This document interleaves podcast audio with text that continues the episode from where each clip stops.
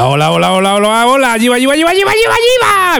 Bienvenida, depende del caso Pipica, al programa canónico número 60. 60 ya. De Cerveceando Podcast, el podcast donde se habla de cerveza sin pretensiones. ¿Por qué, Pipica? Porque no somos unos flipados. Y seguimos aquí dando candela. Este programa, si no pasa nada, debería de salir el 15 de diciembre. Fun. Por fin hace un poco de frío. Ya iba tocando ya. Ya, porque si no, ¿cuándo te vas a beber una Imperial Stout si no hace frío? Ay, efectivamente. ¿Qué te la vas a beber? ¿A 45 grados? No. Pues claro, no tiene sentido. Y bueno, la verdad… A 45 grados en Murcia. 45 grados en Murcia, una Imperial Stout no está bien. No, Bueno, para la gente que está en vídeo, ya sabéis que nos podéis enviar, si queréis salir aquí en la pantalla, nos enviáis un email cerveceandopodcast@gmail.com, que ya tenemos más gente, por aquí tenemos a Ivo Birras. ¡Véalo ahí! ¡Es que cervezón te se está pegando! Para la gente que no nos escucha el podcast y nos ve en YouTube o en las distintas plataformas, nos pueden enviar a cerveceandopodcast@gmail.com una foto suya y la zampamos aquí totalmente gratuito para que nos hagas compañía mientras grabamos el podcast. ¡Perfecto! Y para los seguidores de podcast, pues como ya venimos diciendo, vamos a intentar no hacer mucha moña con la parte de cámara. Sí, porque si no, la gente que está en el podcast dice, no sé lo que están diciendo. Claro, o sea, no lo veo. Y las tontunas que hagamos lo haremos para ciegos, ¿vale? Por cierto, mira, por aquí nos estamos riendo porque sale mi perro que dice Pipica que es mueso. Es que es mueso. Bueno, mueso es, pero feo no. Y bueno, Pipica, estamos aquí en este programa número 60. Vamos a entrevistar a José Mari Caballero de Brewery Land. Y te cuento un poquito la historia de este podcast, que ha sido… Ha sido curioso cómo nos han contactado. Me has puesto ya de antemano, pero pon a los oyentes… Pues te cuento un poquito. A la altura de septiembre, Pipica, José Mari Caballero nos escribió por el Instagram, que ya sabes que no lo miro mucho, pero cuando lo miro, pues resulta que lo tengo que mirar más porque nos escriben, para contarnos que estaba comenzando un nuevo proyecto de nanocervecería artesanal en Zumaia, provincia de Gipuzkoa. Fíjate, bajamos de Albacete a Gipuzkoa, muchacho. Que eso está tomado por culo. Está lejos de aquí. Por entonces, nos contó en el privado de Instagram que estaba con temas de registros legales para poder fabricar y vender su propia cerveza. Y nos dijo que le gustaría que le diéramos nuestra opinión sobre sus birras. Le dije, bueno, si quieres que te la demos, no somos muy expertos, pero bueno, si nos mandas cervezas, te la damos sin problema. Y de hecho, ahora después habrá cata. Por supuesto. Este programa va con entrevista y, por supuesto, catica en directo para que sepáis y conozcáis de nuestra mano las cervezas de Brewery Land. Sí que es cierto que no fíen mucho de nuestro criterio, porque ya sabéis que nuestro criterio es totalmente personal, porque no somos ningunos expertos, ni tenemos carnet de BJCP, ni de jueces, ni nada. ¿Nos gusta la cerveza? Sí, damos nuestra opinión también e intentamos por difundir un poquito la cultura cervecera. ¿Vosotros pensáis que es como la opinión que te va a dar tu colega que sabe un poquito? Bueno, no es que sepa un poquito, sino que dice, oye, colega, macho, ¿cómo te gusta buena? ¿Te mola? Y claro. Y en el mundo de la cerveza ya sabes que decimos que este es como los de los quesos. No te pueden gustar todos los estilos y todas las cervezas. Que no nos guste no significa que no esté buena. Así que… Es verdad. Y bueno, te cuento un poco más, Pipica, sobre el proyecto a modo de introducción. Por favor. Cosas sacadas de su página web. Pues bueno, la finalidad del proyecto Brewery Land, aunque ahora nos profundizaremos un poquito más con José Mari, nos dice en su web elaborar nuestra cerveza artesana utilizando equipos diseñados por nosotros y con capacidad de producción inferior a 100 litros por lote. Eso es muy interesante, lo de los equipos diseñados por ellos. Claro. Con diferentes recetas. Serán cervezas de calidad elaboradas con productos naturales respetuosos con el medio ambiente. Bien, muy bien. Punto a favor, otro check más uno, ya lleva un más dos. Ahí estamos. Comercializar nuestra cerveza tanto en el propio local, que ahora le preguntaremos, como a través de establecimientos hosteleros y tiendas gourmet. También otra de las finalidades que nos indica en su página web, fabricar y comercializar nuestros equipos homebrewer destinados a la elaboración de cerveza en casa, así como el testeo de nuevas materias primas para las cervecerías artesanales y profesionales. También su finalidad es dar cursos de formación sobre elaboración de cerveza artesanal a nivel de homebrewer, así como formación en el uso de nuestros equipos. Y al otro lado, iba a decir de la línea telefónica, qué viejo soy, Pipica. Al otro lado de la línea telefónica, no, al otro lado de la línea de internet tenemos a José Mari Caballero, por ahí que nos tiene que estar escuchando. ¿Qué tal, José Mari? Hola, pues buenas tardes. Muchas gracias por invitarme a vuestra casa. Nada, muchísimas gracias a ti por lo primero, por enviarnos tus cervezas y por dejarnos dar tu opinión, que la daremos ahora en una cata en directo, a ver qué nos parecen. Y la verdad es que nos ha parecido, hombre, aparte de que siempre… eso de que nos envíen cerveza gratis siempre nos gusta. A ver, no me gusta que me envíen cerveza gratis. No, lo odio. Sarcasmo modón, ¿sabes? Aparte de que siempre eso nos gusta, oye, nos ha parecido un proyecto muy interesante como proyecto personal. Y bueno, cuéntanos, José Mari, pues esa, para implicar un poco a los oyentes sobre el proyecto Brewery Land, cuéntanos cómo fue la primera toma de contacto con el universo Carafe y esa visita que he leído en tu web a la cervecería artesanal Echeandía, que a lo mejor Echeandía. No sé si lo he dicho bien. Sí, bueno, sí, Echeandía, si no es difícil. Pero solo hay que leer. Pues ya THSX, punto, pelota. Pues ya está. Es que me lo he puesto en negrita mal y no lo veo. Ah. Cuéntanos un poquito pues esos inicios tuyos.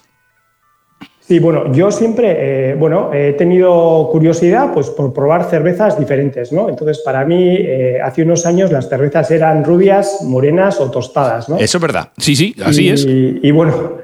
Entonces, últimamente, pues nos estamos poniendo al día y bueno, pues en el 2018 vimos un anuncio de que John Echeandía, en cervecería Echeandía, ofrecía un curso de aprende a hacer tu cerveza en casa, ¿no? O aprende a hacer cerveza. Uh-huh. En una jornada, un precio módico, un sábado. Fuimos ahí a la cervecería.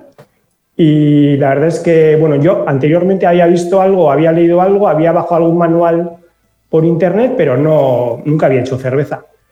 Y fue una jornada pues muy, muy interesante. Entonces John nos explicó cómo hacer cerveza con un equipo muy básico.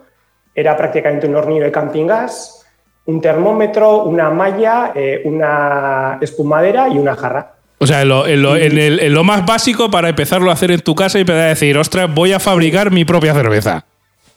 Sí, eso es. Entonces, lo que sí le dio mucha importancia es al control de la temperatura en el macerado, a la limpieza y al recirculado. Entonces, la verdad es que las cervezas que hace John pues, nos gustaron mucho. Eso que nos comimos ahí en la elaboración también fantástico. Nos lo pasamos muy bien y salí con el gusanillo de montar mi equipo, ¿no? Eso dice, ostras, uno que nunca he hecho ni en kit, ni... Dije, ostras, yo quiero hacer un equipo, pero... que sea fácilmente controlable la temperatura, ¿no? Y dije, ostras, voy a unas ollas, voy a poner una resistencia, una sonda de temperatura, un PID, que es un regulador de temperatura, ¿no? Entonces me vine arriba y pedí 3 ollas por internet, por eBay, de 20 litros. Dije, venga, adelante. Y luego tenía un listado de componentes que pues me tenía que gastar una cantidad que eso ya me dolía más, ya... Se me fue el soufflé de las ollas y dije, ostras, ahora de gastarme este dinero. Eso en el año 2018. Uh-huh. Entonces yo empecé otro proyecto profesional y las ollas estuvieron cogiendo polvo durante prácticamente 2 años en el trastero de mi casa. O sea, entonces, empezaste y dijiste, hasta aquí hemos llegado. Y dije, hostias, pues prefiero gastármelo en, no sé, en la moto que... normal. Bueno, parte normal. Entonces, en el 2020, en marzo del 2020, con la pandemia, ya tope. Pandemia, desgraciadamente, pues... de estar trabajando un día para otro me meten en un ERTE 100% en casa, solo opciones de pasear si tienes un perro. Claro, yo mira, como tengo perro que se ve aquí en la pantalla, me podía pasear. Sí, creo que hubo gente que paseó hasta ovejas, pero bueno. Sí, incluso gente que alquilaba perros para pasearlos, que eso sí, lo sé sí, yo, de buena tinta. Hubo perros estresados. Sí, y tanto. Pero bueno, entonces, comentando en casa, joder, pues estando en casa ahí y con las 3 ollas en el trastero, dije, es el momento. Y en un mes monté un equipo de 3 ollas, pues con un AMR circulado, unos componentes que compré por internet, Amazon, AliExpress, eBay.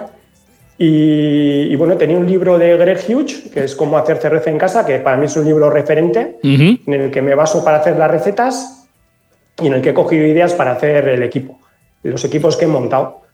Entonces dije, venga, la primera una fácil, ¿no? Pues una Pale Ale. Una Pale Ale con Cascade y creo que llevaba 2 maltas. Carapils y Malta Pale. Uh-huh. Y bueno, la verdad es que hice la primera elaboración. Bueno, había visto vídeos de YouTube, era muy fan, bueno, y sigo siendo de ¿cómo es? Cerveceando. Uh-huh. Cerveceando, luego hay, perdona, me he liado. Cervezódromo. Cervezódromo, sí, vale. Digo, cerveceando somos nosotros. Nosotros entonces, también nos hemos metido en la cerveza casera. Uh-huh. Entonces era muy fan de Cervezódromo y dije, ostras, hice la primera elaboración, un volumen de unos 12 litros y el fermentador veía que no burbujeaba y dije, ostras, le mandé un correo y muy apurado y nunca recibí respuesta, pero diría, pobre hombre este. A los 2-3 días empezó el burbujeo. Bien. Y a la semana, pues nada, había terminado, se había estabilizado la fermentación y nada. Luego hice una carbonatación natural, uh-huh. un priming. Y nada, a los 15 días, bueno, nunca esperas 15 días. Siempre pruebas antes. Hombre, sí, no está todavía muy tierna, pero no, nosotros... Ahí dices, hostias, ¿y cómo estará? Y nada, pues probamos la primera y joder, pues subidón. Nada, estaba buena, tenía espuma, retención, muy bien. Y eso me enganchó. Claro, ya tenía montado el equipo, entonces... Era fácil. Al final monté un equipo con 3 ollas. Uh-huh. La primera el hot liquid tank, la segunda el macerador y luego la olla de hervido, luego un doble fondo, una bomba de recirculado y una alcachofa de ducha para recircular, o sea, algo muy básico. Sí, no muy básico, pero bueno, sí. Básico, pero eso te iba a decir, porque entiendo que entre resistencias y cosas tienes que tener, o entiendo que tienes que ser humanitas o tener ciertos conocimientos de electrónica, porque te digo yo, si tengo que montar yo el equipo tal y como me lo dice, me electrocuto seguro. No, yo a mí me explota la casa. ¡Bum! Como Homer en el capítulo que hace cerveza. Bueno, tengo formación técnica, soy ingeniero y luego soy inquieto y un inconsciente. Bueno, pero a ver, la evolución está a base de inconscientes, si no evoluciona la cosa. Pero justo te iba a preguntar, digo, tenías que ser ingeniero o algo, digo, porque para entretar lo de la olla, eso no se lo ocurre a cualquiera, ¿eh? Uh-huh. Sí, bueno, luego al final también pues había equipos como Blichmann, que es una marca americana, creo, pues que tiene equipos y al final tomas referencias y... Intentas, claro, ves lo que cuestan estos equipos y bueno, creo que se puede hacer de forma sencilla y nada, montamos el equipo y luego pues fui experimentando con diferentes recetas, pues luego pues las Irish, también soy bastante fan de las Porter, uh-huh. y fueron las 3 primeras que hice como sencillas, ¿no? Y luego me hice socio de la Asociación de Cerveceros Caseros Españoles, de la ACE, y ahí al final consigues información, ¿no? Pues... Quise hacer una Weissbier y Raulitos pues me pasó mucha información y también la Weissbier fue un pelotazo. O sea, muy bien, muy a gusto. Qué rica. La vas a probar. Y luego esa es la que más hemos vendido. Esa y la Iris han volado, ya están las segundas referencias. Y luego, bueno, siguiendo un poco con el proyecto, cómo fue cogiendo forma, bueno, yo seguíamos confinados en casa y mi mujer era profesora en la Universidad de Mondragón. Y en ese momento había grupos de alumnos a punto de terminar la carrera para hacer un proyecto fin de carrera en las empresas y las empresas, como tenían la gente confinada en casa, pues no cogían gente, entonces promovieron el emprendimiento. Uh-huh. Entonces me propusieron hacer una presentación de mi prototipo y ver si podía tener contenido como para hacer un proyecto fin de carrera. Entonces nos pusieron en un programa de emprendizaje que duró 4 meses. Tuvimos un mentor de Madrid, una doctora en ingeniería de la Universidad de Mondragón y 2 alumnos. Y de ahí, bueno, hicimos un estudio de mercado y salió como conclusión que a nivel de homebrewer, pues que el equipo interesante es un equipo todo en uno, ¿no? Tipo brew in a bag, pues sí. En este caso brew in a basket, uh-huh. Con aportación de calor eléctrico. Y un volumen aproximado de unos 20 litros, ¿no? 20 litros, 60 cervezas, pues bueno, ya te dan... Ya te dan para ti, para los amigos, unas cuantas. Para llenar la nevera y repartir algo, pues te da. Entonces, bueno, acabó este proyecto y bueno, con la idea de fabricar equipos de elaboración de cerveza artesanal y luego salas piloto para cervecerías. Uh-huh. Salas piloto donde poder probar...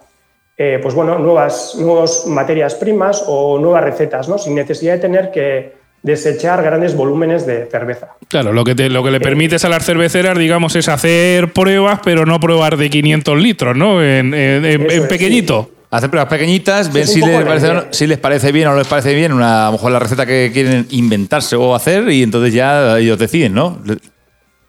Sí, no te escucho muy bien, ¿eh? No. Te oigo un poco con ruido, o sea que perdona, ¿eh? Sí, es que él no te oye por los micros. A tú háblale, salte fuera y hazle así que te oye por ahí. ¿Tengo que hacer así o qué? Sí. Ahí. Ah, hola. Te oye por ahí. Ah, que me oye por ahí. Claro. Ah, vale. La técnica cuando hacemos videollamadas no es muy buena todavía. Aún estamos regulares. Aún estamos regular.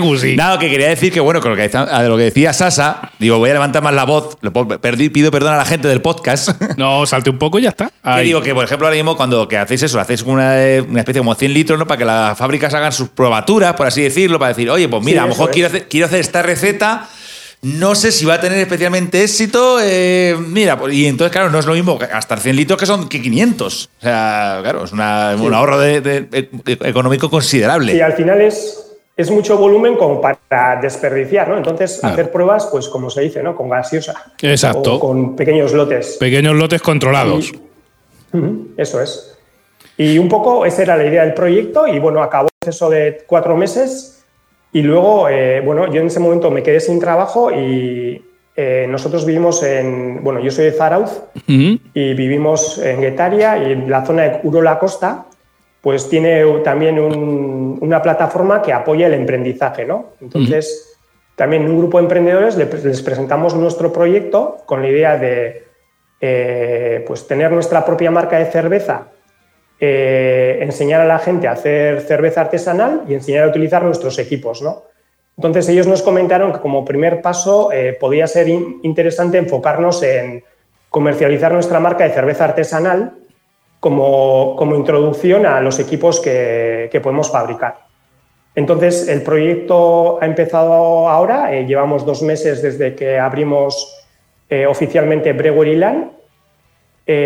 Inicialmente elaboramos 5 recetas que hemos completado con otras 2 y bueno, estamos arrancando. Y bueno, estamos en un local muy, muy pequeño, son 55 metros. Uh-huh.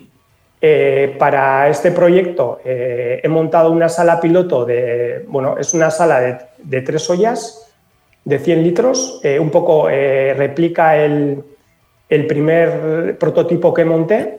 Pero ahora he utilizado material de calidad industrial, o sea, para tener una garantía de, pues bueno, en caso de que falle algún componente, pues tener un soporte técnico cercano y que sean equipos fiables, o sea, robustos. Y bueno, con esa premisa, pues hemos montado este proyecto que hemos estimado una capacidad de elaboración de 800 litros al mes, que bueno, que es una cantidad pues ridícula, ¿no? Cuando hablan de que... Bueno, ridícula en comparación a lo que se considera cerveza artesanal, que es menos de 2 millones de litros al año, creo. Claro, de 800 a 2 millones de litros está... Nosotros somos nada, pero bueno, el proyecto pues es muy ilusionante. Nosotros hacemos la cerveza en nuestro tiempo libre, yo tengo otra actividad profesional... Uh-huh. Y nada, yo salgo de un sitio y vengo a otro. Y nada, el fin de semana también estamos liados, sobre todo...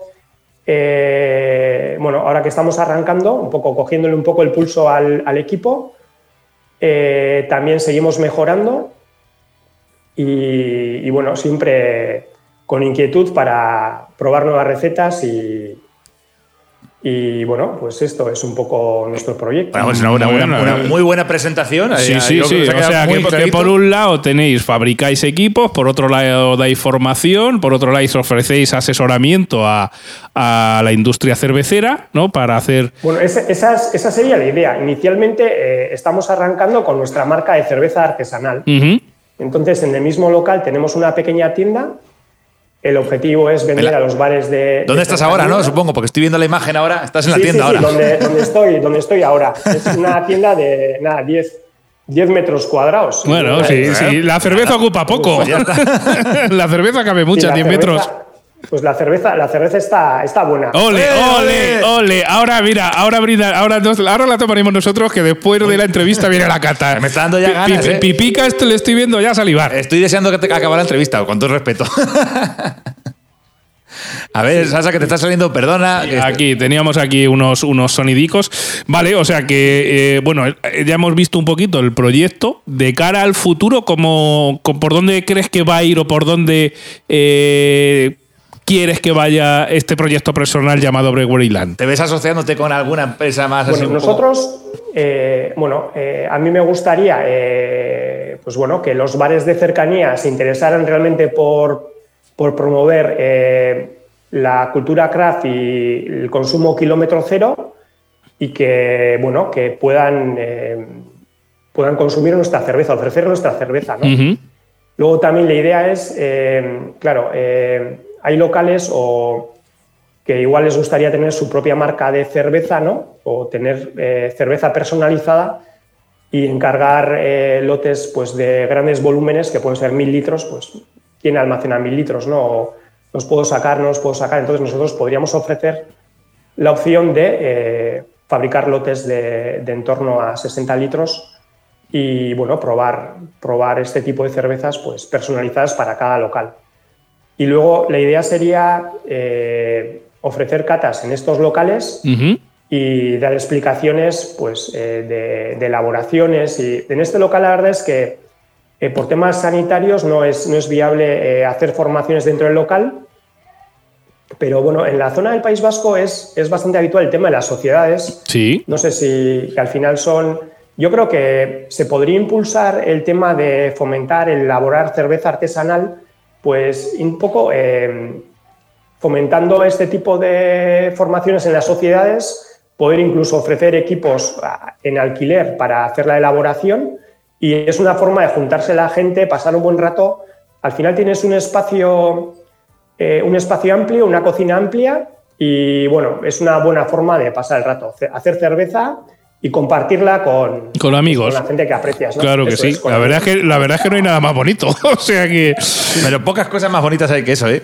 Bueno, y cuéntanos, José Mari, dónde os pueden encontrar, porque, bueno, ya hemos visto que tienes la fábrica y la tienda. ¿Dónde puede conseguir la gente vuestras cervezas? Tanto a nivel cercano, o si las servís un poco lejos, o enviáis por algún sitio. Cuéntanos página, un poco dónde... Página web, esas cosas. En estos momentos, el proyecto lleva 2 meses...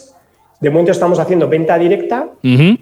Y luego la idea es poner una tienda online y luego tenemos contactos en bares de cercanía y tenemos que dar el paso. Claro, las producciones son muy limitadas y es un poco coordinar bien las necesidades de los diferentes bares y nuestra capacidad de producción.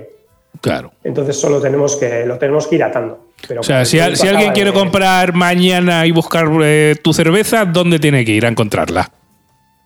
Pues a Zumaia. A Zumaia, pues ya está. Pues ya tienes una excusa para viajar. Pues si te pilla cerca o de paso o eres de allí, ya sabes dónde tienes que ir, a preguntar por José Mari. Y luego, pues intentamos eso, no solo vender la cerveza, ¿no?, sino un poco explicar los procesos de elaboración. Pues les enseñamos el obrador, les enseñamos la sala piloto y, bueno, les explicamos un poco las cervezas que pueden pues probar. Claro, al final es cuestión de darle valor al producto. Es decir, la cerveza no es un refresco como cerveza industrial, sino que la cerveza artesana es mucho más, y evidentemente para dar valor al producto tienes que conocer desde el punto de inicio hasta el punto final, no solo la lata verde o roja que tienen en el supermercado. Y valorar también la cerveza de kilómetro cero, sí, que también es más ecológica y también que el precio es mayor porque realmente los productos, probablemente las materias primas son ser mejores. Claro. Y bueno, pues yo creo que... Sí. Dinos. Sí, no, comentaba que, bueno, sí que nos gustaría también, pues, apostar por los productos de cercanía, ¿no?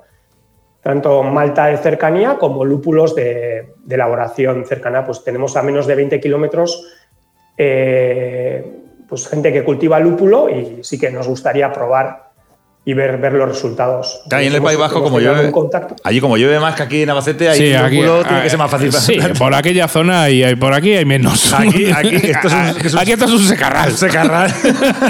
Sí, joder, bueno, aquí sí que suele haber. Sí, por allí zona de León. Como asociaciones y luego también Pepos Hop y Quintana Quintana, lúpulo de Quintana, y hay diferentes opciones y bueno, pues sí que nos gustaría apostar por producto de cercanía. Sí, claro. Luego también están pues las malterías, pues Intermalta Craft, que bueno, es de elaboración de Álava y también pues son dentro de nuestros ingredientes uno de nuestros referentes o... Claro. Sí, al final es elaborar, pues oye, una cerveza de cercanía, intentar que la huella del carbono sea lo mínimo posible, lo que te digo, si tienes posibilidad de hacer un buen producto de tu zona, ¿para qué te vas a ir a otros sitios? Pues un claro. poco volver a lo que se hacía antaño, que en casi, bueno, en todas las provincias o capitales había fábricas de cerveza y fábricas de vino. Aquí en la Mancha era el vino. No, y aquí también había fábricas de cerveza hace muchos años, así que no vamos a descubrir nada, hay que volver un poco atrás. El águila imperial. Claro, para valorar qué mierda estamos haciendo con el planeta en el que estamos viviendo, así que vamos a ver si lo cuidamos un poquito más. Pues bueno, yo creo que hasta aquí nos queda más o menos claro que es el proyecto Brewery Land. Sí. Vamos un poquito a la parte personal. José Mari, ¿eres en tus gustos eres más maltero o lupulero? ¿Y cuáles son tus estilos de cerveza favoritos? Aunque ya al principio de la entrevista nos has dado ya alguna pista. Sí, bueno, yo la verdad es que, bueno, no sé, es como un padre con sus hijos, ¿no? Te gustan todos parece que son. Pero bueno, no es. Buena respuesta. Realmente yo soy muy de porter. ¿De porter? Y stout. Ah, me gusta. Sí, o sea, para mí las cervezas negras y bueno, las que hace mi amigo Loncho, pues, que es un cervecero casero, pues. Son es un espectáculo. Bueno, pues oye, ya sabemos, mira, que normalmente no, yo IPA, no sé cuál. Oye, un aporte no las he estado. Esas maltas tostadas, ese toque torrefacto. A ver, si yo no tengo nada, por ejemplo, en contra de las IPAs, pero es que el mundo craft se ha invadido demasiado también, para las IPAs. Suele pasar, me suele gustar ir a las ferias de cerveza artesanal, ¿no? Ahora pues, me tengo que meter poco a poco, ¿no? Claro. En este mundillo, ¿no? También estamos en contactos con Euskadi Garagardo Elkartea, que es la Asociación de Cerveceros de Euskadi, que el otro día nos reunimos con el presidente y nos dijo que éramos le preguntamos, ¿hay alguno tan pequeño como nosotros? Y dijo, no, sois los más pequeños. Somos la cervecera más pequeña de Euskadi. Porque, claro, nosotros, con el tipo de equipo que tenemos, obtener un registro sanitario, pues no, la gente no da el paso. O sea, es una cosa es a nivel homebrewer, pero otra... Claro, sois el paso justo siguiente del homebrewer, que claro. Es en el paso, digamos, lo de nosotros a nivel personal, sí. Que sacamos nuestra cerveza casera. Estamos, pero el siguiente paso teóricamente natural sería ese. Sí, porque vosotros ya tenéis vuestro registro sanitario. Claro, ya a partir de ahí las puedes vender. Sí, claro. Sí.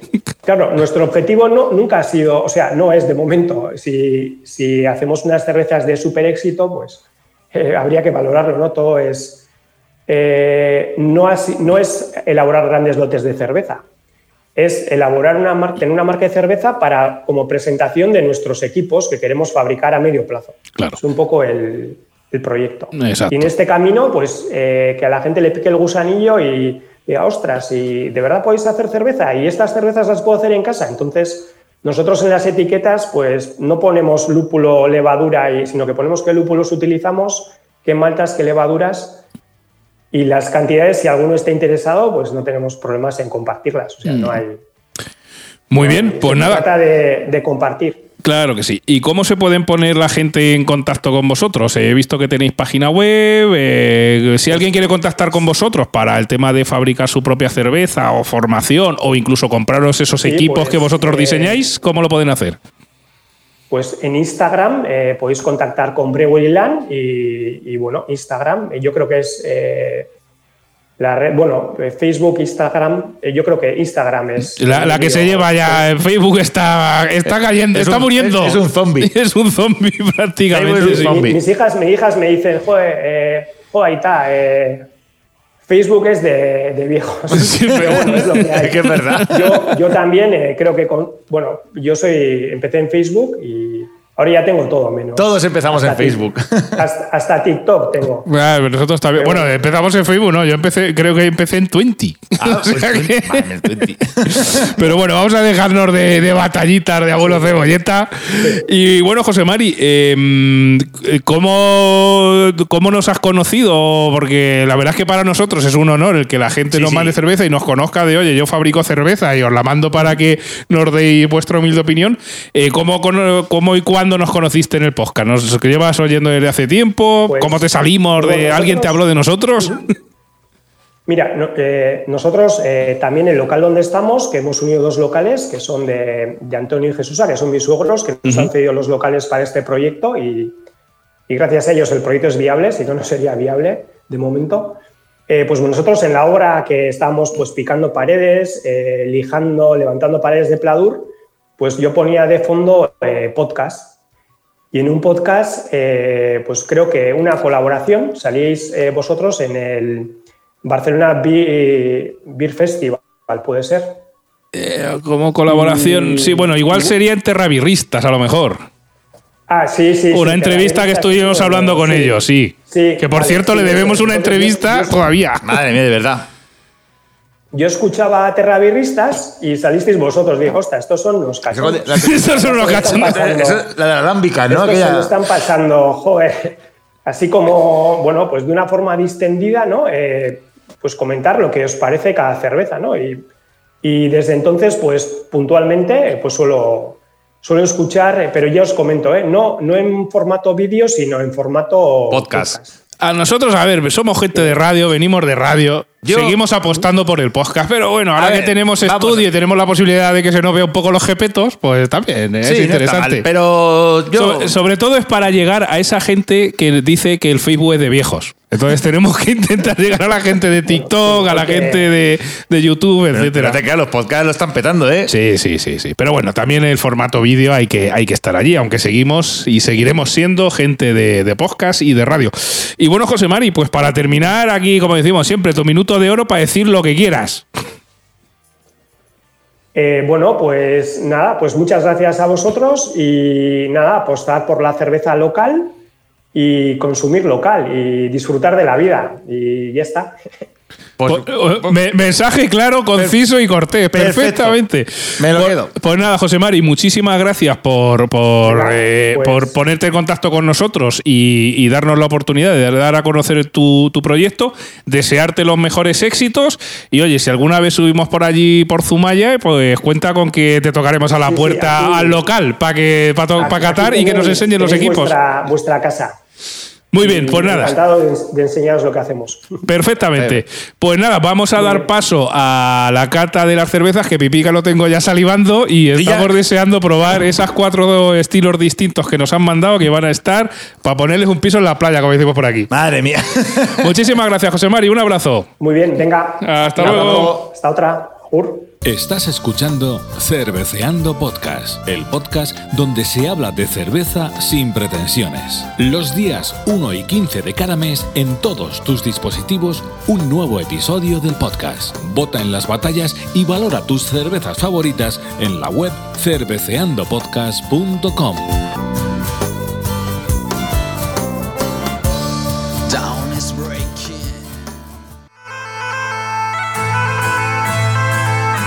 Bueno, pues la verdad es que la entrevista ha sido más que interesante, un proyecto muy guay que llega desde Zumaia al País Vasco, ¿eh? Madre mía, de Zumaia, que claro, yo solo no sé si está más lejos de la Gineta, ¿no? Seguro, es más lejos de la Gineta, provincia de Albacete, seguro. La verdad es que es un tema muy interesante porque, aunque dice él, pues, seguramente sea de las cerveceras más pequeñas a nivel del País Vasco, yo diría... No, la cervecera más pequeña, es decir, ha dicho que la cerveza era la más pequeña del País Vasco, no de las más pequeñas, claro, la más pequeña, y yo diría que también de territorio nacional con registro sanitario podría ser otra España. Puede estar. Pero sí que tenemos que decir que, digamos, sería en teoría la evolución natural de todos los cerveceros caseros, que entre ellos estamos nosotros aquí cerveceando podcast. Hay muchísima gente en toda España. La gente de Hofbräu, que bueno, que conocemos así con el género de lúpulo. Y que hay mucha gente y muchas asociaciones de Hofbräu, digamos que sí que sería la evolución natural. Es decir, pasar de, pues nosotros, por ejemplo, hacemos estándar de 17 litros, pues oye, pasar de 60 y ya poderlas vender. Digamos de manera oficial y no oficiosa como lo hacemos ahora, que no las vendemos sino que las regalamos. Y luego sus chiches, entre comillas, claro, que venden y que se han montado para hacer la cerveza. Que pues la verdad bien, es que le deseamos lo mejor a este nuevo proyecto de cerveza, todo relacionado con la cerveza. Oye, también el tema de catas y dar a conocer la cultura cervecera, y muy interesante el tema de producto de cercanía. Y Y bueno, vamos a lo que vamos. Efectivamente, si estás viéndonos por vídeo, Sasa se va a cambiar ahora mismo y va a venir aquí para acá y vas a ver que tengo un zoom buenísimo de las dos primeras cervezas que vamos a tomar. Que ahora mismo... Mira, qué zoom, ahí con el señor Lemi. Ahí estupendo, ¿vale? Bueno, para la gente que no está viendo el vídeo, ¿de acuerdo? Voy a explicar lo que vamos a probar ahora mismo. Es la West Beer, ¿de acuerdo? De esta gente y la... Pale Ale, ¿de acuerdo? Espérate, pipica, porque sabes wow, vamos a ver, que mira, aparte sabes que nos gusta muchísimo, que nos manden cerveza. Hombre, que nos gusta, claro que nos gusta. Pero tío, sabes también que otra cosa que nos encanta a ¿qué? Morir, que es regalar cerveza. ¡Ah! ¡Es verdad! Claro, ¡es verdad! ¡Primicia! Claro. No lo hemos dicho. Claro, así dilo, que dilo a la cámara, volvemos a regalar cerveza en Cerveceando Podcast. Yeah. Así que estaros muy birra atentos. ¡Birra gratis! Claro que sí. Estaros muy atentos porque esto, si no pasa nada, saldrá el 15 de diciembre, así que a las alturas del 17, más o menos, estaros atentos a nuestras redes sociales porque vamos a regalar cerveza cortesía de Brewery Land. Así que vamos. Yo voy guardando esta no se caliente y vamos a empezar. Bueno, esta es una web vía, tampoco pasa nada porque se queda aquí. Bueno, sí, lo vamos a hacer rápido. Vamos a empezar por la Peril. Sasa, tú tienes ahí los deberes hechos, así pues que... Mira, tengo por aquí algo de información. Sí que tenemos que decir, Pipica, que no está dada de alta en ANTAP, así que igual... Es verdad, pues, esa pregunta nos ha faltado. Nos ha faltado al final y lo que voy a hacer, Pipica... espérate, que me estoy aquí poniendo con las gafas. Me estoy liando yo solo y lo que vamos a hacer seguramente... Este vasito de Cerveceando Podcast. La demos nosotros de alta en ANTAP para que la gente que la pruebe, pues que la pueda registrar. Mira, como decía José Mari... Oye, mira qué colorcito. Está muy bien porque, mira, te dice Asteko Pale Ale, ¿vale? Te dice el estilo de la BJCP, que es un 18 Bay Pale Ale. ¿Sí? Te da los ingredientes completos. No contiene malta de cebada y lúpulos. Sí, no, te da completos. Te dice, contiene gluten importante entre paréntesis. Dice, agua de Ibai Eder, que es un sitio de por allí, malta pale, lúpulo citra, lúpulo 5E, levadura Fermentis US05. O sea que te da absolutamente todos los ingredientes a fondo. Cerveza artesanal lupulada de graduación media, fácil de beber, primera elaboración de Brewery Land. O sea, esta es la primera que nos ha comentado José Mari en la entrevista. 4,5 grados de alcohol, estoy leyendo por aquí. Exacto. 55 de IBU. Y un color EBC de 10,6. Pues una cerveza clarita. Y vamos a ver, Pipica. Vamos a describir un poquito, la voy a describir un poquito. Aparte también en la propia etiqueta te indica, pues bueno, que la te guardes para arriba y te indica también, Pipica, la temperatura a la que la debes de beber, que esta nos indica que en torno a 6 graditos. Así que vamos de primeras... De primera puedo decirte, Sasa, ya directamente a la gente que no nos está escuchando. La espuma, muy bien. No, en cantidad, en cremosidad y aparte, mira, si le das ahí con la luceceta, tiene ahí ese brillo que me mola a mí, sí, que rebota la luz. Muy bien. Vamos a describirlo para la gente del podcast, ¿de acuerdo? La espuma nos ha hecho en un vasito pequeño, nos ha hecho que es un DDT de espuma. Que por cierto, tenemos que decir, aunque creo que no se ve, ya en los anteriores episodios dijimos que teníamos las copas de moho porque nos las regalaron de un bar donde trabaja Pipica. Y mi hermano Ismael, que es el varón de la birra. El varón de la birra, que ha salido en el episodio, el del día 1 de diciembre, pues tuvo a bien hacernos unos vasos serigrafiados de Cerveceando Podcast, que ahora lo enseñaremos a la cámara, pero aquí sale nuestro logotipo. Así que ya no tenemos que tener publicidad de la MAU. Ahí va, mierda. Ya hizo publicidad. A ver, a no ser que nos pague. Hombre, señor Mau, ¿quiere usted pagarnos? O sea, cojo yo un vaso de Mau, o sea. Claro, a ver, ¿qué más? Si alguien nos quiere enviar... Igual que me gusta que me regalen cerveza, me gusta que me regalen billetes. O sea, si me regalan dinero, a mí no me importa. Pero Pipica, eso se llama trabajar. No es regalo. Vaya. Qué bueno. Bueno, decimos, espuma, la verdad es que muy bien. En un vaso, digamos, de caña pequeñito, está en torno a 2 dedos de espuma. La verdad es que tiene buena retención porque tiene bastante buen aguante. Color tenemos que decir que es clarete. Es un amarillo turbio tipo melocotón, o sea, como una especie de zumo de melocotón, pero más clarito, ¿de acuerdo? Para que la gente me entienda. Es turbia, no es nada clara, además se nota que es sin filtrar. Pero filtrado cero. En cuanto al aroma... Sí que noto toques maldosos, pero sobre todo dulces. Tocos sí. Dulcecicos. Bueno, al final estamos hablando de una... Me recuerda mucho a una cerveza belga. Sí, en el aroma. Estamos hablando de un estilo pale ale bien hecho. Es decir, esos toquecitos, ese olor de florecitas, ese olorcito dulce. Pues en el sabor confunde, ¿eh? En el sabor, como te he dicho, me nota... ¿Tú esperabas algo dulce? Algo dulce... No es dulce. A ver, cuéntame tú y mientras saco yo la cara. No es dulce. Es amarga. Y vas a notarla. Y además incluso un poquito seca. Efectivamente. Sí que te tengo que decir, Pipica, que al final en el regusto me da un toquecín dulce. y le saco también un poquito ácido, pero muy poco. Yo acidez no, yo la noto amarga y seca, pero bueno... Cada uno tiene un paladar distinto. Yo el mío seguramente esté muy atrofiado por muchas cosas que he comido y he vivido, pero bueno. Por la edad. Por la edad también, eso influye. Tenemos que decir que es una cerveza, ostras, el regusto y el aguante amargo potente, efectivamente. Por eso digo que el amargor es lo que más predomina en esta cerveza. Efectivamente. Cosa que no me disgusta, pues tampoco tiene tanto... Bueno, claro, tiene... 55 de Ibu, tampoco va mal calzar. No va mal calzar, pero sí que es cierto que es una de estas cervezas que te hace... Claro, la voy a enviar, tiene 15. Es una de estas cervezas que digo yo que te hacen el trilero, es decir, huele de una manera y después te dice... Sí. ¡Ay, bye! Me ha engañufado, ¿eh? Ahí lo llevas. Me ha engañufado, pero bien. Me gusta. Vamos a dejarla esta para la... Sí, vamos a dejarla. Vamos a dejarlas aquí apartadas. Vamos a con la siguiente. O sea, te tengo que decir, Pipica, que esta fue la primera que elaboraron y normal que esto lo vendan mucho, porque la verdad es que es una cerveza que está muy bien equilibrada. Tienes prácticamente todos los toquecitos. Pipica está enseñando ahora mismo el vaso de Cerveceando Podcast para que se vea ahí la serigrafía. Son vasos de caña y tenemos nuestro propio logotipo. Ahora ya lo había cogido bien, pero bueno. Un vaso con que pone Pipica. Y pues eso, no nos extraña que esta la sigan fabricando porque es una cerveza, una pale ale muy bien hecha, muy equilibrada. En teoría deberíamos tomar un poco de agua, comer algo para hacer la siguiente cata, pero como también somos unos zamarros, pues y tampoco vamos con un tiempo un poco justo, vamos con la siguiente cata. Nada, vamos a tope. Bueno, agua ahora tenemos, para agua tenemos, Pipica. Bueno, es verdad, pero ahora no, bueno, en la siguiente. En la siguiente nos enjuagamos un poco el gaznate. Vamos con la Wisbia, que esta además, cuando he dicho que la había hecho y que le sale muy bien, me exacto, dice, porque la Wisbia... La voy bien, para que hacerla bien en artesana. Bueno, Pipica es de los que dice que las whisbías artesanales no le gustan, porque como está acostumbrado a la franciscana y la paulaner. No, miento. Y no me gusta hacer propaganda, pero la voy a hacer porque también son colegas míos. La whisbía de 69 está muy rica, ¿eh? Bueno. La cuestión es de las pocas que rompas una lanza a su favor. Aquí siempre digo lo mismo. ¿Has probado todas las Weissbier de todas las artesanales? Hombre, no. Pues no, entonces obviamente no se puede hacer esa afirmación. Y yo creo que en esta nos va a sorprender también, Pipica. Fíjate, vamos a ver. Solo con verla. Venga, vamos a ver cómo está. Igual cayendo. Te sorprende. A nivel de espuma, tenemos que decir que hay que levantar un poquitín la botella. Estoy haciendo un poquito de trampas. Vale. Si no... hay que levantar un poquitín la botella. Estoy haciendo trampas. De hecho, en una me ha salido más espuma que en otra. Se va la espuma un poquito rápido.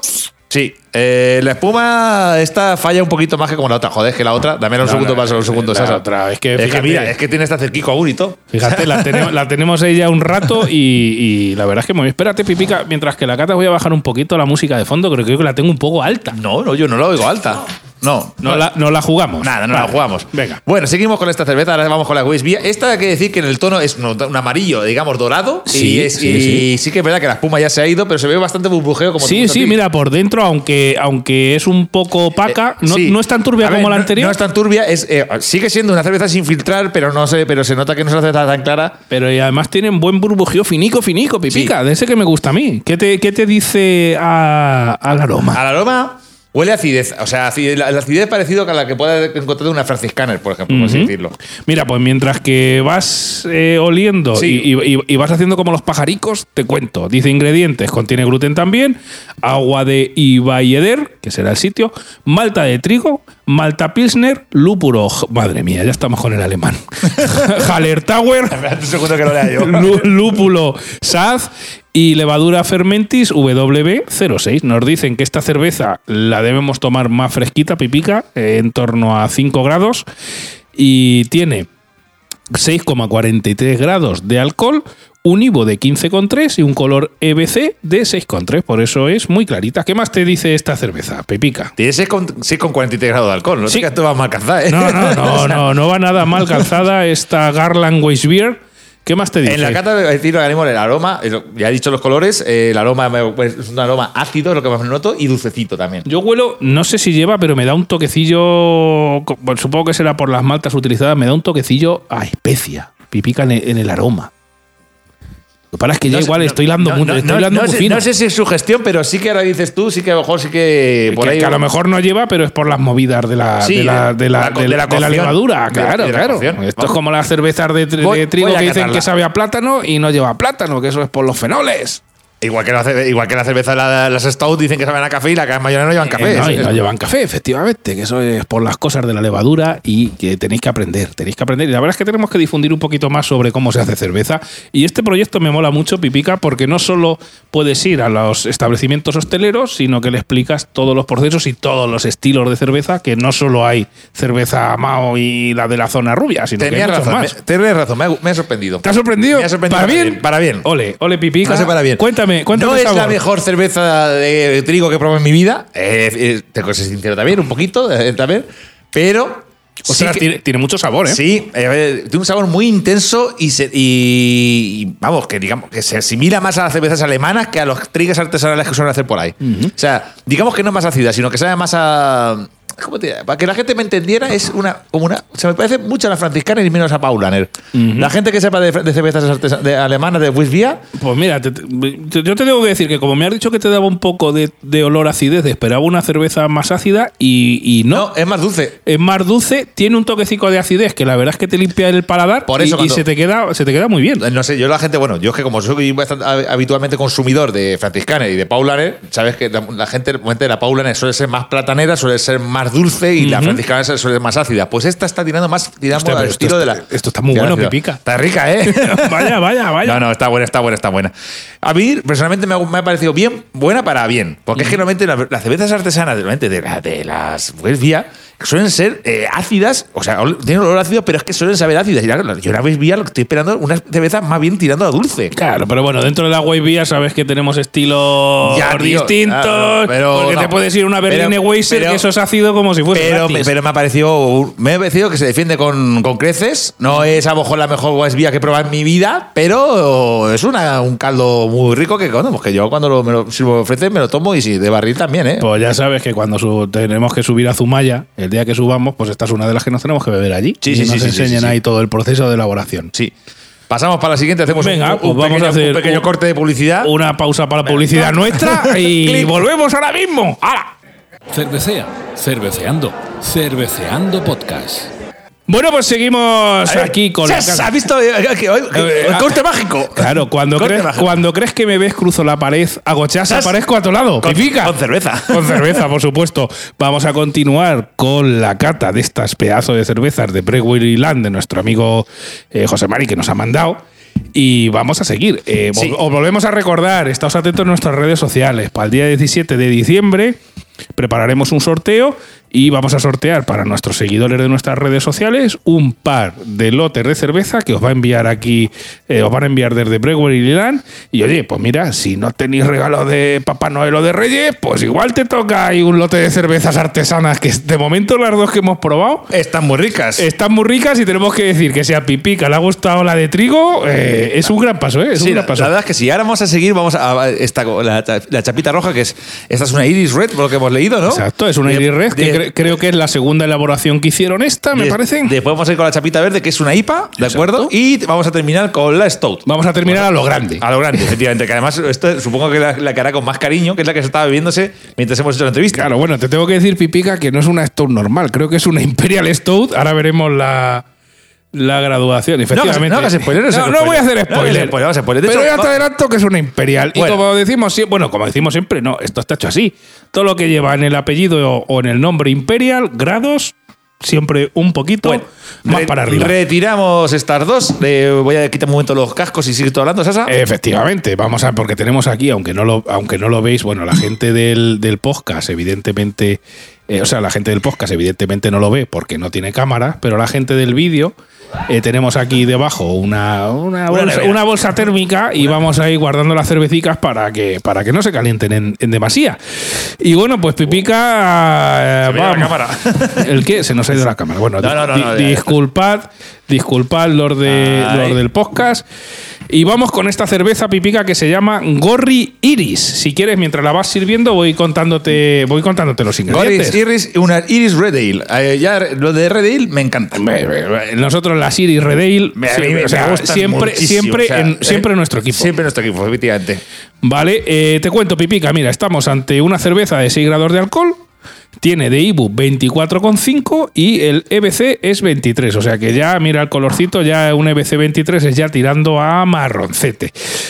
Los ingredientes, pues tiene, nos indica también que contiene gluten, ¿vale? Es bueno avisarlo. Agua de Ibai Eder, ¿vale? O sea, agua de manantial bueno. Malta Marisotter, malta cristal, cebada en copos, cebada tostada, ¿vale? De ahí seguramente un poquito el colorcito este rojo que tanto nos gusta. Y luego la levadura Fermentis 533, o sea, que es que tú fíjate, Pipica, que te da... Es que es como tenía que ser las cosas, o sea, no, no puedes poner en los ingredientes de una cerveza contiene malta de cebada, pero ¿qué mierda es esto? No, la verdad es que no debería ser así, pero bueno, de aquí un tirón de orejas a las grandes industrias. Claro que sí, bueno, pero también lo harán porque Sanidad les deja. O sea, al igual que luego te compras ahí un pan en rebanás que te ponen ahí todo lo que lleva, por suerte que la cerveza vale casi todo. Pero sí, bueno, sí. Contiene malta. Contiene malta. Y bueno, pues vamos ahí, vamos a levantar el vasito. Bueno, en cuestión de espuma, en espuma no le ha faltado un poquito. Le ha faltado un poquito bastante. Para nuestro gusto. Sí. En cuanto al... Mientras que tú le tiras al aroma, en cuanto al color, pues estamos entre un color marroncete, ¿no, Pipica? Ya sabes que yo no veo bien los colores, pero yo diría... Bueno, que es un marrón rojizo para la gente que está viéndolo también el YouTube. Podría ser el mítico color ambarino. Pues ambarino puede ser. Ambarino podría ser, ¿no? Podríamos decir que es color ambarino. Y sanbarino. Cerveza bastante opaca. Se le puede ver por la parte de fuera que hace un poquito de burbujica fina, pero no mucho. No, ¿y no demasiado. ¿Qué te dice, Pipica, el aroma? Cuéntame. El aroma es maltoso, sí o sí. O sea, esta cerveza no engaña. Una cerveza maltosa, bueno, sí, la verdad es que bueno, pues lleva malta, no demasiado aromática. No. Son más aromáticas. Me ha resultado más aromática las anteriores. En cuanto al aroma, huele bien, huele a maltas, pero no tiene mucho aroma. Podemos decir que nos hemos tomado un vaso de agua entre medias. Claro, ¿vale? Claro, para enjuagarnos un poco la boca. Que a ver, no somos unos expertos, pero tampoco somos unos inconscientes. Entre cerveza y cerveza habrá que... No tiene demasiado aroma, pero el aroma que aprecias es un aroma maltoso. Y en cuestión de sabor, bueno, tú ya has hecho la cata. Yo, mira, me acabo de beber medio vaso. Ahora, eso pinta bien, ¿eh? Sí. Pues mira, te diré, tiene un toque tostadico muy interesante. Le saco también un pequeño toque caramelo, pero muy leve, que supongo que será de las maltas tostadas. Al final me da un poquito de regusto, un poquito ácido, pero muy poquito, y la verdad es que es una cerveza que entra muy bien. O sea, creo que coincide prácticamente a ver, se nota fresca, a pesar de ser una Irish Red, las Irish Red no son cervezas especialmente frescas. Aquí nos indica que la teníamos que haber tomado, Pipica, a 6 grados. Pues por ahí te encanta. Pues para aquí, a ver, estamos en Albacete, aquí hace frío. Aquí hace frío, efectivamente. Que, a ver, yo lo he notado refrescante el primero, maltosa. Pero sí, como dices tú, como no llega ese toque de caramelo de algunas inglesas que están. No te digo el toque caramelo, pero muy leve. Pues mira, solo te tengo que decir que ya me la he tomado. Joder, qué cabrón. O sea, José Mari, esto es mi kriptonita. Como me manden muchas de estas, no puedo dejar de beberlas. Sí, la verdad está muy rica. O sea, la verdad es que este tipo de cerveza. Una Irish Red, si alguien, digamos, como hay gente que nos dice, oye, pues a ver si habláis un poco de cervezas industriales y tal. Pues el equivalente podría ser, que está muy bien hecha, a mí me gusta mucho, la Irish Red de Estrella de Galicia, pero esta está todavía mucho mejor. Es decir, es ese estilo Irish Red, a ver, es que con toquecico tostado, un pequeño toque de caramelo, un pequeño toque de acidez, pero la verdad es que era una cerveza muy redonda, vale, porque sí. Ni se pasa ni se queda corto en nada. Como dices tú, para compararla con esas, yo la compararé con la Estrella de Galicia, pero también la podré comparar con las Irish Red clásicas de Irlanda, como claro. La Kilkenny o la Murphy's, pero esta digamos que tiene un toque más dulcecito. Sí. O sea, tiene ese toque, digamos, tostadete, maltoso, con un poquito de amargor al final, pero un toque, como dices tú, a tofe, caramelo ahí. Y además te tengo que decir que el sabor aguanta mucho en la boca, porque ya hace un ratico que me he echado el segundo trago. Y mira mi vaso con envidia. Sí. Miro tu vaso, que como no le pegues el tiento te lo voy a quitar. ¿Sabes? No te digo nada y te lo digo todo, amigo. Pues nada. Vamos a seguir con la siguiente. Vamos a... Oye, pues la verdad es que esta cerveza... Esta Gorri Irish... Te ha molado, ¿eh? Te ha molado. Gorri... Bueno, sería Irish. Está más que rica. Muy recomendable si... Ahora mismo, como hemos dicho en la entrevista, pues para conseguirlas tienes que estar por allí, por la zona de Zumaia.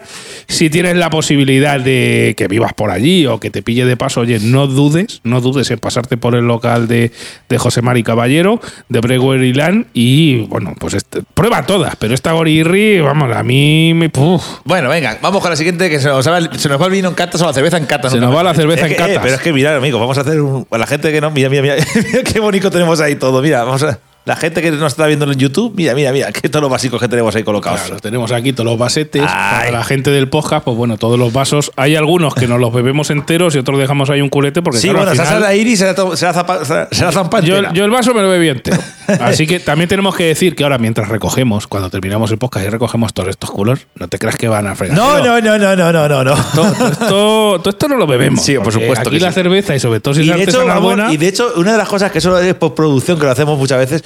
es terminar y decir, ay, pues esta y vamos ahí. Claro, y luego comentamos nuestras cositas. Y los culillos nos vamos a dejar, nos dejamos para los culos que más nos gustan para el final. Claro que sí.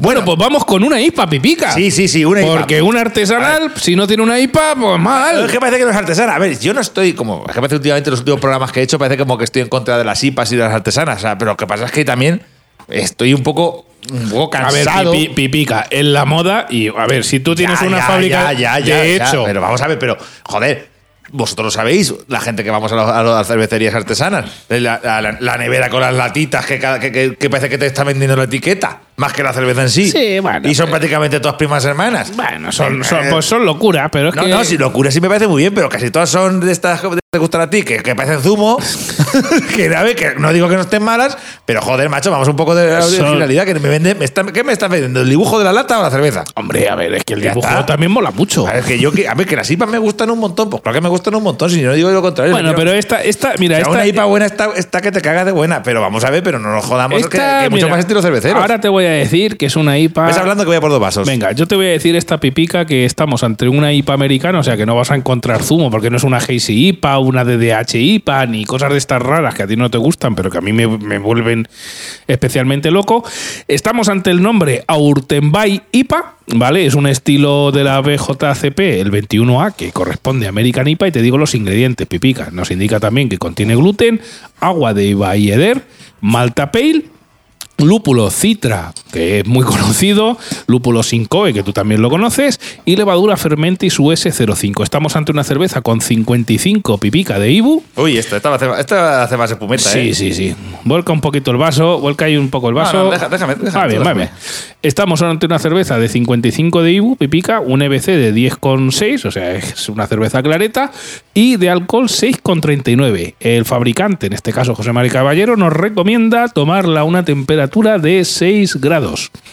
Y bueno, tenemos que decir que donde las dos anteriores fallaban un poco en espuma, pues esta triunfa como la Coca-Cola. Sí, de hecho me ha quedado cerveza en la botella antes y se vieron los dos vasos. Claro, o sea, tenemos que decir que en esta... Ya IPA, me está dando olor a lúpulo. Sí, hombre, a ver, si lleváis lúpulos americanos sin coi, seguramente lleven buena cantidad pipica, pues la verdad es que el aroma viene ya de lejos, ¿eh? Sí, o sea, tenemos aquí... Ostras, ya. Es verdad.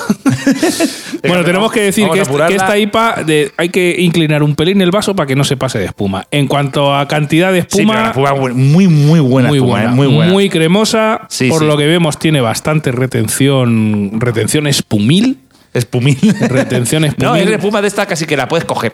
Sí, casi que la puedes cortar con cuchillo y tenedor. Sí. Y cuéntame un poco el aroma, pipica. A ver, el color, hemos hablado del color, pero el color se parece mucho a la Pale Ale que hemos tomado al principio. Sí. O sea, muy similar. Es un toque así, digamos, como un zumo de melocotón, como he dicho antes, pero más oscurito, ¿de acuerdo? Y muy turbio. Y las burbujas apenas se ven. Sí, la verdad es que bastante turbio. El aroma...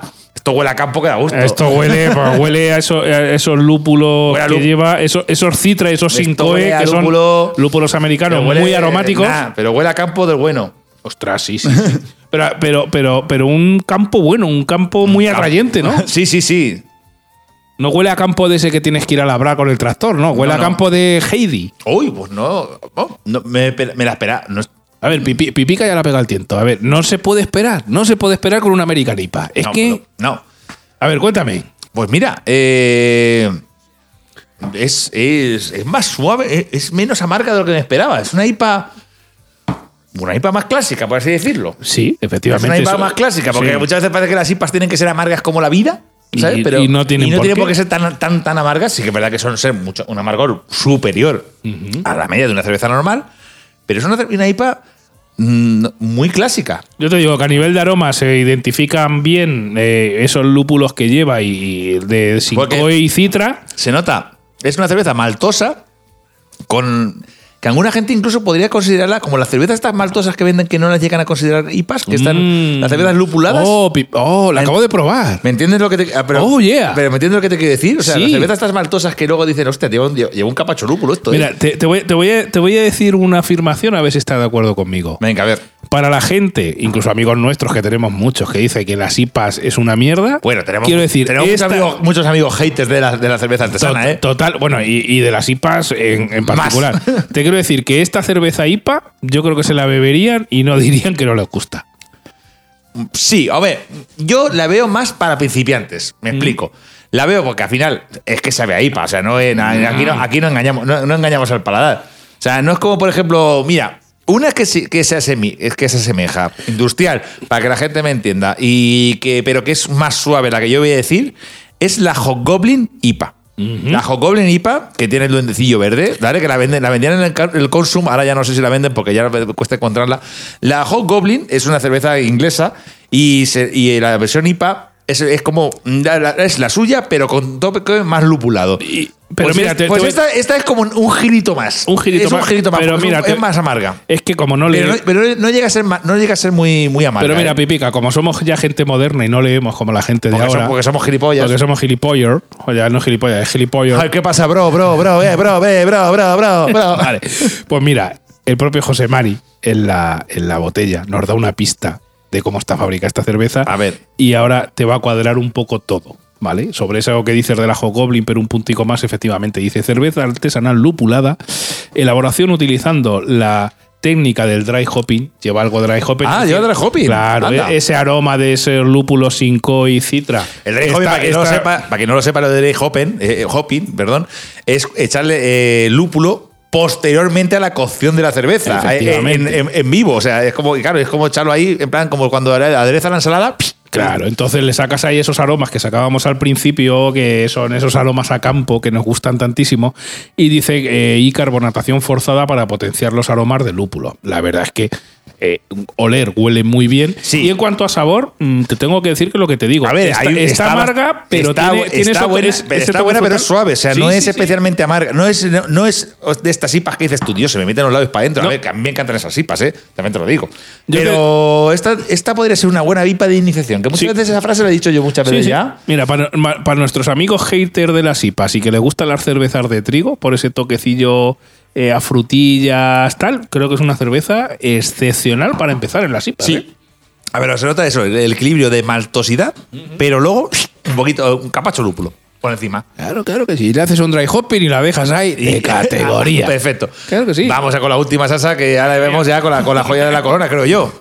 Hombre, sí, esta es la que... A ver, yo creo que es la que ha hecho con más cariño. Efectivamente, pues vamos con es la Ipurbeltz, ¿no, Pipica? Ipurbeltz. Pues esta es con la 60 que... de Ibu. 7,1 grados. Esta es la cerveza con la que teníamos que terminar. Aparte lo hemos hecho bien porque la Pipica la dejó un poquito fuera para que atempere, porque nos dice el fabricante en su etiqueta, que esto me mola, que la debes tomar, Pipica, en torno a 12 grados. Ve por los vasitos.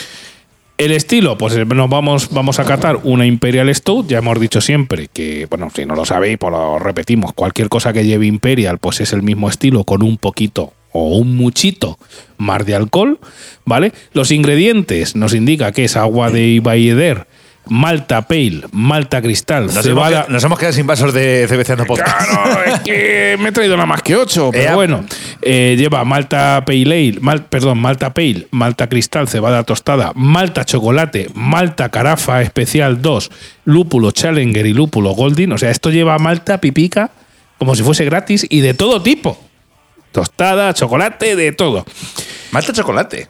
Sí, señor, es un tipo de malta. Ibu 60, o sea que nos vamos a ir con una cerveza bastante amarga, o eso es lo que deberíamos de encontrar. Mira, Pipica se atreve a echar 2 en 1. Muchacho, a ver si lo vas a tirar. Oye, que es camarero. Ah, bueno, es verdad. Un EBC de 76,3, o sea, esto es negros como los cojones de un grillo, básicamente, como dice Pipica. 7,1 grados de alcohol. Lo que veníamos avisando, todo lo que lleve Imperial en el nombre o en el apellido, pues suele ser el estilo, que en este caso es una stout, con un poquito o un muchito más de alcohol. De espuma, puedo decir que ya, antes de ponerme por interrumpirte, Sasa, nada. Ya había terminado. Espera, no, mira, te voy a decir Ostras, mira, es que hay que leer. Siempre soy de los que, si el fabricante te pone algo en la etiqueta, léelo, porque mira, ya nos avisa José Mari diciendo: cerveza artesanal elaborada en Zumaia. Bueno, hasta ahí, vale.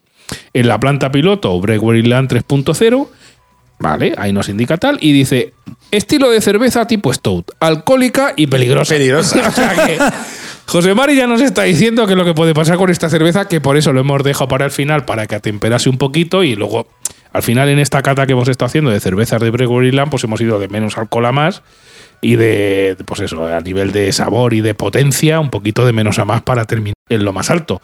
Pues mira, para la gente del podcast, pues ya lo está viendo, y para la gente del YouTube y etcétera, ya lo está viendo, que es una cerveza súper oscura. Es muy negra, muy negra. Sí, de hecho, casi dándole la luz, prácticamente no. Esto es como un forán negro que dicen en Valencia. Sí. Esto es un agujero negro. Por aquí no traspasa la luz ni de coña. No, ni de palo.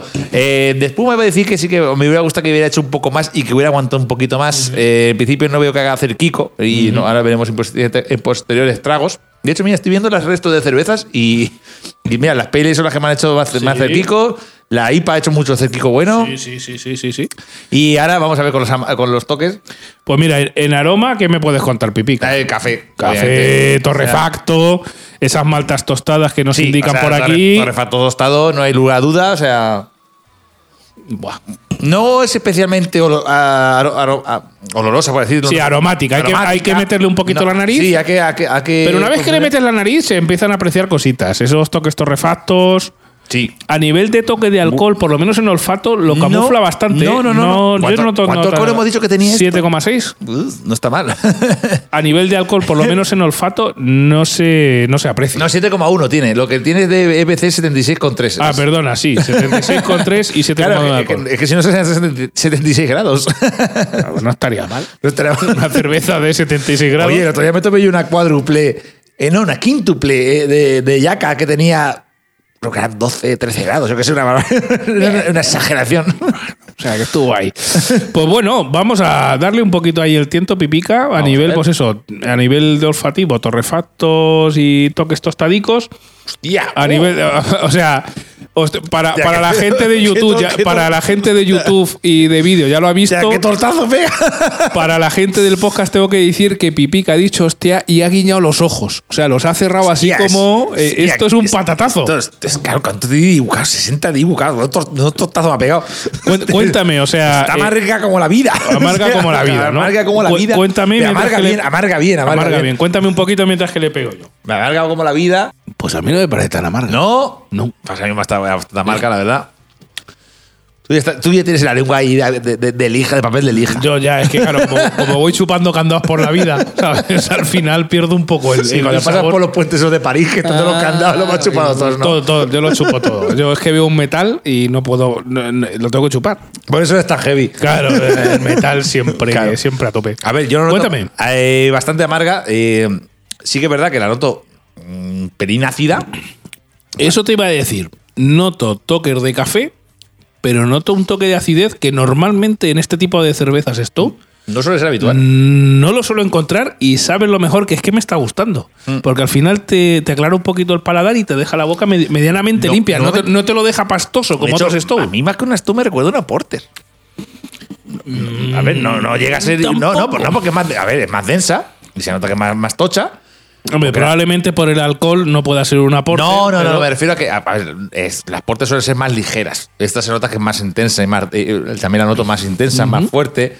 Pero lo que es el sabor en sí, o sea, me recuerda más a una porter que a un stout. No sé. La verdad es que para los grados que tiene los camufla muy bien porque el alcohol no se nota. No, tú te has chuflado ya. La madre que te parió. Esto se nota, denota que me ha gustado esta Imperial. Es verdad que conforme lo estoy dando los tragos, ya no me está más tan amarga. A lo mejor creo que más que la amargo lo que notas es la acidez al principio. Podría ser. Puede ser que la acidez lo que me haya tomado más. La verdad es que este toque ácido me resulta más que interesante, pero que te digo, sabes que estas Imperial Stout suelen ser... Caduca, ¿no? Que a ver si vamos a ser gilipollas. No. Digo, ya está bien conservado. Es que no te acuerdas de lo de Dai, ¿no? Sí. Sí. Antiguos oyentes, resulta que nos tomamos unas cervezas de nuestro amigo de cerveza Ardai. de ahí de Asturias. De allí de Asturias, que nos trajeron unos amigos. Fuimos tan gilipollas que pensábamos que como era de Asturias y estaba la cerveza ácida, pensábamos que era rollo pues en plan de sidra asturiana. Que era lo normal, y resulta que es que estaban oxidadas, porque también tenemos que decir que fue al principio del podcast y no distinguíamos bien una cerveza, digamos, en mal estado de otra de no, y sobre todo que viniera de Asturias. Que de hecho, voy a decirlo un pequeño paréntesis, hablando así como hablando de la cerveza, me pasó una cosa curiosa, no voy a decir ni dónde fue, ni nada. Fui a un sitio y la cerveza que probé, pedí la cerveza y la probé y dije, esto no está bueno. Y digo, esto no está bueno. Y efectivamente comprobé que luego lo dije y dije, esto está bueno. Y me dijo, la persona que me sirvió dijo, uy. No. Y sobre todo, a ver, si puede ser. ¿Qué nos ha pasado? A ver, que fue un error puntual, que todo el mundo cometemos errores, que no hay que juzgar a nadie, ni nada de cual. Pero ahí sí que yo dije, hostia, digo, mira, me da cuenta. No, y a ver, también hay que decirle al del establecimiento hostelero que es una cerveza está en mal estado y eres capaz de identificarlo, ostras, decírselo, porque al final igual el hombre no lo sabe. Si no la prueba, o sea que es interesante. Pero bueno, que en este caso yo creo que la cerveza es así. A ver, el toque de acidez no es que sea ácido de la hostia que te pide, sino que te da un toquecico al final, que la verdad es que es interesante por lo que te decía Pepica, que normalmente este tipo de cerveza, Stout, o sobre todo las Imperial, suelen ser cervezas muy que se te queda la boca muy pastosa, pero este toque ácido te lo deja muy limpio. La resumiría de como maltosa cafetera, no demasiado cafetera, las he probado muchas más cafeteras, pero sobre todo un pelín ácido y amarga. Es lo que más noto. Ese es el resumen que yo haría de esta cerveza. Pues me parece un resumen buenísimo. Y vamos a hacer un resumen. Bueno, con resumen. Me voy para el otro lado, Pipi. Una ganadora. Okay. Bueno, pues entonces voy a mover esto yo en la cámara. A ver, un segundo. Plano 4. Ahí estamos. Madre mía, estáis oyendo porque Sasa está moviéndose y está moviendo el estudio. Ya estoy aquí porque. Que parece como un elefante en una cacharrería. Igual. Yo siempre, ya sabes que soy cero sigiloso. Sí. Es lo contrario de un elfo. Venga, antes de dar nuestras cervezas favoritas, tenemos que decir: 1, estaros atentos en nuestras redes sociales, que cortesía de Brewery Land vamos a regalar 2 lotes de cerveza para que degustéis efectivamente junto con nosotros. Estas cervezas, y vamos a hacer un concurso pues tanto en Facebook como en Instagram, o ya veremos si en TikTok, o ya veremos por dónde, ¿vale? Más cosas que os tenemos que contar. A ver, vamos a hacer. Que sois muy guapos todos.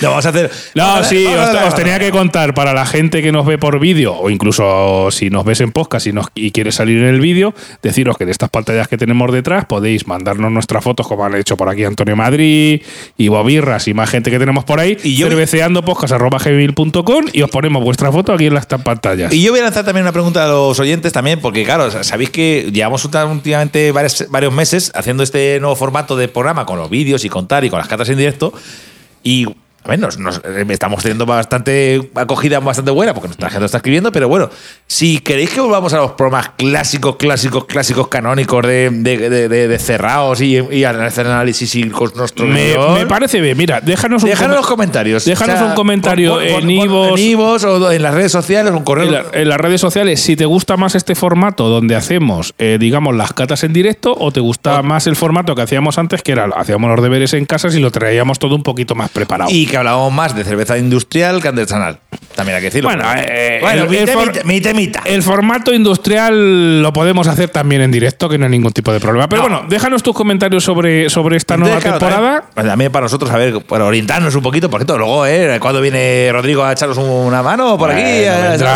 Vendrá. Es que Rodrigo está liado con sus proyectos y Rafa Espinosa también. Ya dijo que cerveza iba a analizar y dije que a la Dubel. Le dije ahí. Rodrigo Valdezate de Jardín de Lúpulo anda muy liado, pero bueno, seguro que lo tendremos por aquí próximamente. Si no, a lo mejor en este episodio, como lo grabamos con antelación, igual ha salido ya, Pipica. Es posible. No lo sabemos. Bueno. Vamos a hacer un pequeño resumen. Bueno, un resumen no, Pipica, de las 5 pedazos de cervezas, porque la verdad es que todas nos han estado muy buenas. Este proyecto de José Mari Caballero de Brewery Land, ¿cuál te ha gustado más? A ver, es difícil porque la... Bueno, mira... ¿Cuáles son las 2 que más te han gustado? Es difícil porque las 5 más están muy buenas.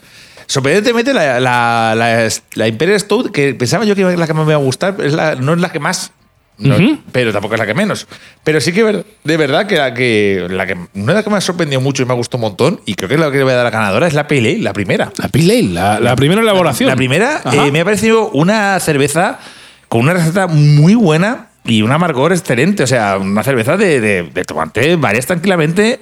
Y un, no sé, un, No tiene que ser tampoco innovación de todo. ¡Ay, es que le he echado, madre mía! ¡El lúpulo este, esto y la hostia y tal! No, no. Sí, a ver, la innovación está bien, pero a veces hacer estilos tradicionales bien hechos también está muy bien. Efectivamente, y si lo haces bien y la gente le gusta, pa'lante. A ver, que yo no digo que la gente no innove.